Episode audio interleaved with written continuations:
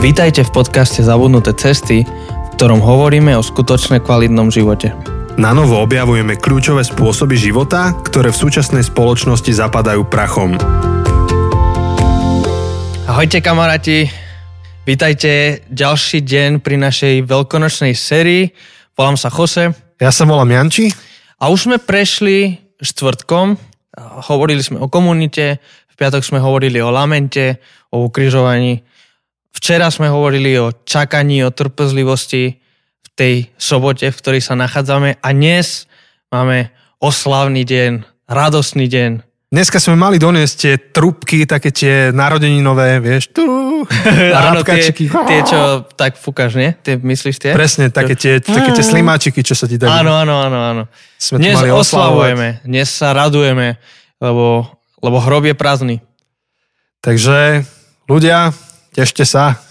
Tešíme sa, tešíme sa. To, že vieme koniec príbehu, neznamená, že sa nemáme radovať. Ja verím, že tak ako sme hovorili štvrtok, že tí, tí Židia sa netvária, že to je príbeh niekoho iného, ale je to ich príbeh, tak a, a o to sme sa snažili, aby sme počas tejto veľkej noci sa vžili do toho príbehu, aby sme v piatok prežívali ten smutok, tú bolesť, čo Ježiš prežíval a učeníci prežívali, aby sme v sobotu zažívali tú v niečom bezmocnosť čakania, ale zároveň s tou obrovskou nádej, ktorú my už máme.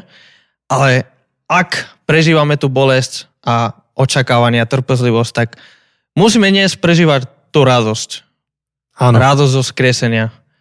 Áno, takže tá veľká jedna téma v nedele, te, teto, v túto veľkú nočnú nedelu, fú, už sa motám, lebo rozprávame tu asi dve hodiny s Chosem, uh, tak jedna z tých veľkých tém je ako téma skriesenia. To je jedna z najbláznivejších vecí na kresťanstve. Akože veľa vecí si myslím, že aj ľudia, čo nie sú veriaci, uh, kvitujú na kresťanstve, nemajú s tým problém. Keď hovoríme o, o tom, ako sa máme k sebe pekne správať a že máme sa starať o chudobných, a že máme mať trpezlivosť s našimi susedmi a tak ďalej, s tým nemá asi nikto problém a ešte nás aj pochvália, že pekne to rozprávate v tých kostoloch, ale vzkriesenie to je iná nákladačka. A bola to nákladačka aj pre tých ľudí vtedy. Nikto to nepovažoval za normálne, nikto to nezbaštil len tak aj s navijakom. Áno, to je to taký ten, uh, to falasy, neviem ako oh, by sme preložili falasy. Asi kam smeruješ, ale asi chybný argument. Hej, taký povedať. chybný argument, že my si povieme, no jasné, že tí ľudia vtedy verili o skresenie. To sa volá chronologické snobstvo. Áno, áno, áno. C.S. Lewis to tuším tak Áno, nazval. C.S. Lewis, potom N.T. Wright veľmi o tom hovoril, tak vďaka tomu som sa dostal Á, k tomu, že, že, že vlastne my si hovoríme, že no oni, tí ľudia, oni boli takí superstitious, tiež ďalšie Poverčiví? Slovo, poverčiví a oni verili, že ľudia môžu byť skriesení a neviem čo. To boli a, tí hlúpočky vtedy. Áno, áno, oni vtedy nevedeli, nemali tú vedu, čo my dnes máme a my vieme, že ľudia e, nie, nie sú, keď zomrú proste, tak nestanú z mŕtvych a to je blbosť. Takže Platón 500 rokov pred Kristom vedel, že ľudia keď zomrú, zomrú a že ľudia nestávajú z mŕtvych. Aj učeníci to vedeli, lebo si mysleli, že niekto ukradol to telo. Áno, keď zomrel Lazarus, tak akože už mu hovorili, že už je tam 4 dní mŕtvy, proste nevstane, akože je to, je to hotovo, je to, je koniec, akože ľudia nevstanú z mŕtvych. To bolo bláznostvo tak, ako je pre nás dnes, to bolo bláznostvo aj vtedy. Aj vtedy to bola, keď to tak poviem, blbosť. Mm-hmm. A, a, a Pavol to tvrdí. Pavol tvrdí, že, že Ježišov kríž a skresenie je bláznostvo a je niečo, je ten kamen úrazu proste. A jedna z najväčších otázok a vlastne aj argumentov pre právo skriesenia, lebo tých argumentov je mnoho. A samozrejme, žiaden z nich nie je totálny dôkaz, lebo to sa nedá, ale ako na uvažovanie to pomáha. Jeden z najväčších argumentov teda k tomu uvažovaniu je skutočnosť, že existuje církev na konci prvého storočia, že tam stále je. Keďže nemáš inštitú, inštitúciu, keďže nemáš za tým veľké peniaze, keďže nemáš natlačené Biblie a knihy, jediné, čo vlastne živí tú církev, je vzkriesenie. A keďže oni sami, tí ľudia vtedy, um, neboli blbí, tak naozaj muselo sa niečo stať na to, aby oni chodili po uliciach a riskovali vlastné životy, lebo išlo im až o život, um, tým, že, že vyhlasujú, že videli niekoho stať z mŕtvych. Hm. Niečo sa tam muselo naozaj vážne stať. A tak naozaj e, kresťanstvo ne, nestojí na ne, a nepadá na nejakej knižke, ale je za tým udalosť, ktorú zažili ľudia. A ak sa k tomu chcete viac pomenovať, lebo my na to nemáme teraz veľmi priestor, tak je niekoľko dobrých kníh, autorov, v kľude vám ich odporúčime, ktorí sa zaoberajú aj li, literárno-historickým kriticizmom a ukazujú, že, že už len to, ako sú napísané a zachytené tieto udalosti okolo skriesenia, je zaujímavé. Mhm. Um, napríklad jeden z historikov, ktorý nebol kresťan, um, fú, vypadlo mi meno, také druhé storočie, tak napísal, že nechápe, ako niekto mohol uveriť uh, akože svedectvu dvoch, hyster- dvoch hysterických žien. Hm. A tým myslí ženy, ktoré našli prázdny hrob a išli a svedčili o tom. Čiže napríklad to je zaujímavé, vy vidíte, že v tej dobe argument alebo svedectvo ženy nebolo považované za hodnoverné, ženy nemohli svedčiť na súde. Áno. Ale v Biblii je to postavené a vlastne v tom príbehu je to postavené na svedectve týchto žien. Čiže keby si, ty si si chcel vyfabrikovať príbeh, ktorý má byť stoj čo stoj hodnoverný a ty si ho vymýšľaš, tak nenecháš ženy byť jedinými prvými svetkami také udalosti tam nejakých dôveryhodných ľudí. Presne tak, aby si povedal, že Rímania to tam našli mm. a Rímania prišli oznámiť učeníkom, že čo sa to deje. Nie, nie nejaké dve ženy. Ano. Takže, ale, ale ne, k tomu nemusíme ísť teraz, len je to úžasná, fascinujúca téma a vlastne sme pri srdci kresťanskej zvesti. Srdcom kresťanstva nie sú dobré rady, nie je to iba nejaký, um, neviem, nejaké tie doktríny, ktoré máme. Srdcom je táto udalosť, ktorá sa stala. Ak sa nestala, ak, ak to tam nebolo, tak vám, veľmi nemáme o čom. Všetko ostatné páda. Tak je to len nejaká etika, ktorá vlastne nevie, nevieme, na čom by mala stať. Áno. Ale opäť, dobre, necháme to tu tak položené. Keďže sme si povedali, že toto budú také kratšie epizódy, tak sme si s Chosem na dnes vybrali uh, takú, takú subtému, podtému. A to je, že aký je význam Ježišovho vzkriesenia. Čo je veľká téma, akože sama o sebe, ale radi by sme ukázali na jeden taký dôležitý detail. No, lebo keď sa pýtaš, keby si sa pýtal túto otázku 100 kresťanov, tak od 90, vymýšľam, neviem. Áno, úplne, akože ale... 9 z 10 zumných lekárov, hej, hej, ako v reklame. Väčšina z nich, 95, 99 z tých 100 kresťanov ti povie, že smysel Ježišovho skresenia, a teda smrť a skresenia, je odpustenie hriechov. Áno, preto musel zomrieť, vstal z mŕtvych, aby nám odpustil hriechy. Iba preto. Áno. A to je moja otázka. Či je to naozaj tak jednoduché a tak jasné. Lebo mám niekoľko dôvodov, prečo. A o tom sme diskutovali a práve preto sme to chceli prinašať, že asi, asi mi napadajú dve veci, pre, prečo tento, táto odpoveď je nedostatočná alebo je slabá. Prvá je, že Ježiš odpustil hriechy predtým, nezomrel. Ježiš niekoľko ľuďom je tá žena, čo bola prichytená pri cudzoložstve a hovorí, to je hriechy, to je hriechy sú odpustené. A niekoľko ľudí, ľudí uzdravuje slepého narodenia, ano. ďalších, ďalších, ďalších. Máme kopec príbehov, kde Ježiš niekoho uzdravuje a mu hovorí, to je hriechy sú odpustené. Ešte sa pýtajú, že a kto je tento, že môže odpušťať? Áno, to bolo niečo, ten kľúčo, tá kľúčová udalosť bolo to vyčistenie chrámu, to bola tá posledná kvapka pre farizejov. Mm-hmm. Ale to, čo farizejov neustále naštvalo na Ježišovi, je, že on odpúšťal hriechy, že on sa dal do tej pozície, čo patrilo len Bohu, mm-hmm. samozrejme, lebo Hej. Ježiš je Boh. A proste, kto si ty, aby si odpúšťal hriechy? To môže len Boh. A tam je ten problém, proste, že to môže len Boh a Ježiš to robí.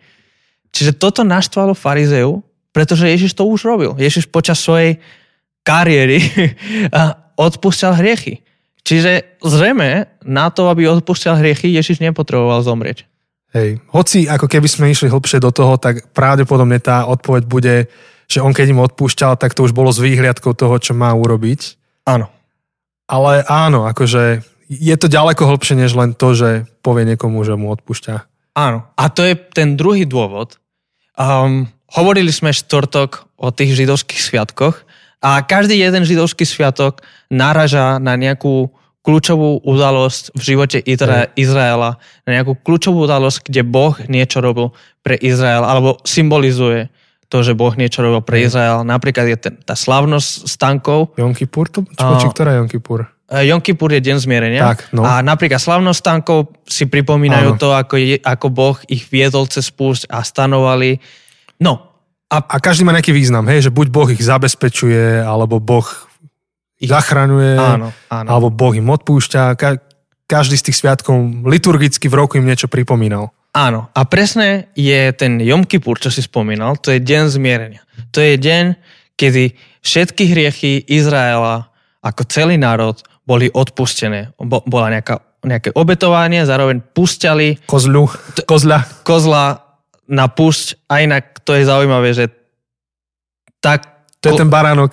Áno, ten baránok, na kto, ktorý niesol ten hriech, To ten bola ne- koza. áno, bola koza Áno. a nebola obetovaná. Tá bola vypustená. Áno. Tu nezabili. A tá niesla ten hriech, o ktorom nevedeli ani, že majú. Že oni obetovali vlastne, alebo teda riešili hriechy aj tie neobjavené, neumyselné. Áno, ale v ten deň, deň zmierenia, zobrali čistú ovcu Mhm. bez akéhokoľvek hriechu a tu zabili, tu Mhm. obetovali a potom svoje hriechy aj tie, čo nevedeli, vyznávali na tej kozle A vyhnali. a vyhnali ju. Tu nezabili. V angličtine je fráza scapegoat, obetný Áno. baránok, ale v skutočnosti je to tá koza, ten kozol. Áno, ktorý utekal a Hej. bol vypustený aby, a ten hriech ako keby zobral preč od mesta, od, od toho miesta. No a ten bol deň zmierenia, ten bol deň, kedy hriechy boli odpustené. Ale Ježiš si vybral iný sviatok, áno. aby zomrel. Čiže keby, čisto iba v symbolickej rovine, keby Ježiš chcel veľmi silne zdôrazniť, že prišiel ľuďom odpustiť, tak pravdepodobne, Jom Kippur dáva väčší zmysel. Áno, vybral by si využiť tú symboliku Jom Kippur, aby ukazoval, že ja som ten definitívny, ja som ten konečný, ten pravý, to práve zmierenie, ten pravý Jom Kippur. Ale Ježiš si vybral veľmi zamerne, ja, ja som presvedčený teda, že veľmi zamerne počítal všetky udalosti, aby zomrel počas paschy. Počas tento, tohto sviatku, a ten nie, neukazuje na odpustenie hriechov. Ten neukazuje, že Boh odpúšťa hriechy Izraela, ale ten je sviatok oslobodenia. Tam si pri, Záchrany. záchrany. Tam si pripomínajú, že Boh ich zachránil z rúk Egypta Áno. a ich oslobodil a ich ustanovil ako národ. Dovtedy neboli národ, dovtedy boli len nejaký ľud, niekoľko rodín, nie, tá, tá Abrahamová rodina, tie 12 kmeňov, ale to oslobodenie, tá, tá záchrana a oslobodenie od Egypta je to, čo ich ustanovuje ako Izrael, ako Boží ľud. Tam sa stavajú Božím ľudom. Sú zachránení, Mhm. mm-hmm. sú oslobodení a sú ustanovení ako Boží ľud. To je význam paschy. Áno. A verím, že Ježiš si vybral paschu ako ten sviatok, ktorý mal byť najbližší K záchrane. Áno. Áno. A, a, k tomu, čo on robí. Áno. A v podstate je to, teraz keď to posunieme ďalej, je to v súlade aj s Pavlovou teológiou, ktorú on má v liste Rímanom, kde o hriechu neho hovorí ako o niečom, čo treba odpustiť len, ale o niečom, z čoho treba vyslobodiť. Lebo to popisuje ako aktívnu silu. A opäť, ak hovoríme o tom, že kríž je bláznivý a skriesenie je bláznivé, tak takisto hovoriť o temnej stránke, ktorá je vo vesmíre a je to sila, tak je, je bláznivé v niečom, ale opäť je to na veľkú debatu, že, že je zaujímavé, že aj mnohí psychológovia na svete, ktorý, a jeden veľmi konkrétny, ktorý tvrdil v 60 rokoch, že, že neexistuje nie, niečo ako zlo, že je v podstate iba psychická porucha. Tak počasie túto teóriu opustil a, mm-hmm. a Mhm. napísal vo svojej knihe, e, že, že on vidí, že je niečo ešte aj ako zlo. Že sú veci, ktoré si naozaj nevie vysvetliť, že musí, musí existovať niečo ako zlo, čo je ako keby tretia sila v tom vzťahu jeho s jeho klientami, čo Mhm. úplne iracionálnym spôsobom vstupuje do ich života. A on to zo z tej svojej profesie, pardon, som tu udral do mikrofónu, z tej svojej profesie psychologickej to popisuje. Ale Pavol to veľmi konkrétne popísal už v liste v Rímanom, že je v nás niečo, čo nás zabíja, čo nás ničí. Starý človek, ktorého sa potrebujeme zbaviť, z ktorého potrebujeme, a doslova on hovorí, zachrániť, že kto ma zachráni z tohto, z tohto tela smrti to nazýva. Áno, a tiež zobere tú symboliku Egypta a, a toho otrostva hovorí, že, že buď môžeme byť otrokmi hriechu, alebo môžeme byť oslobodení od hriechu a stať sa otrokmi. On používa to isté slovo, aby, aby dal do kontrastu, že buď sme otrokmi hriechu, alebo sme otrokmi Ježiša, stávame sa závislých Áno. na Ježišovi. Čiže on sa stal na Veľkú noc nielen niekým, kto nás zmierí s Bohom, hoci to je pravda, Áno. ale stal sa víťazom, ktorý víťazí na temnom v našom živote Mhm. a na svete. A ak, ak príjmeme jeho víťazstvo ako svoje, tak sa tiež stávame víťazmi a, a je, to, je, je to niečo, čo je reálne, čo funguje, čo, čo mení naše životy.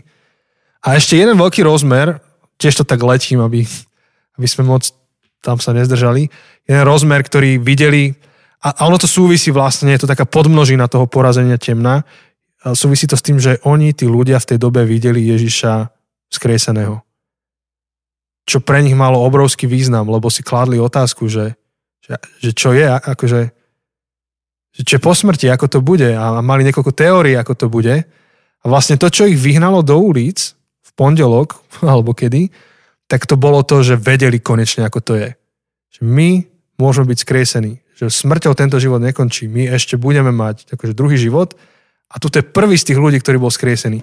A je zaujímavé, že, že keď Pavol išiel potom na Areopág a niekde inde, tak veľmi nehovoril nejakú zložitú teológiu o Ježišovi a o tom, ako on naplnil starozákonné proroctva a akože nekomplikoval to. On iba povedal, videli sme chlapa, čo predpovedal svoju smrť a stal z mŕtvych. akože to chcete. Akože toto je, toto je ono. Na toto sme všetci čakali ľudia. Mm-hmm. Tuto to je. Toto je odpoveď. A môžeme poraziť, poraziť vážne veci. Mm posledná vec, ktorú vidím a ktorá nás môže viesť k tej, možno tej aplikácii ku koncu, je, že ak pascha je prvým bodom, kedy sa ustanovuje Boží ľud,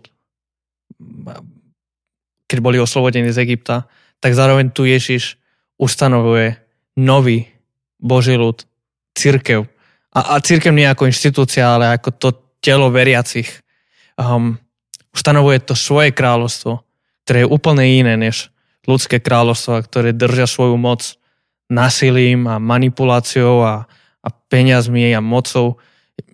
Ježiš to robí láskou a pozvaním. Nie obsadením, nie vojenskou, um, vojenským obsadením, ale Ježiš obsadí svet láskou. Um, to, je, to je pre nás pozvanie, že jeho kráľovstvo začal už vtedy. Mm. Začína v tú mm. nedelu. Ako keby. Hej.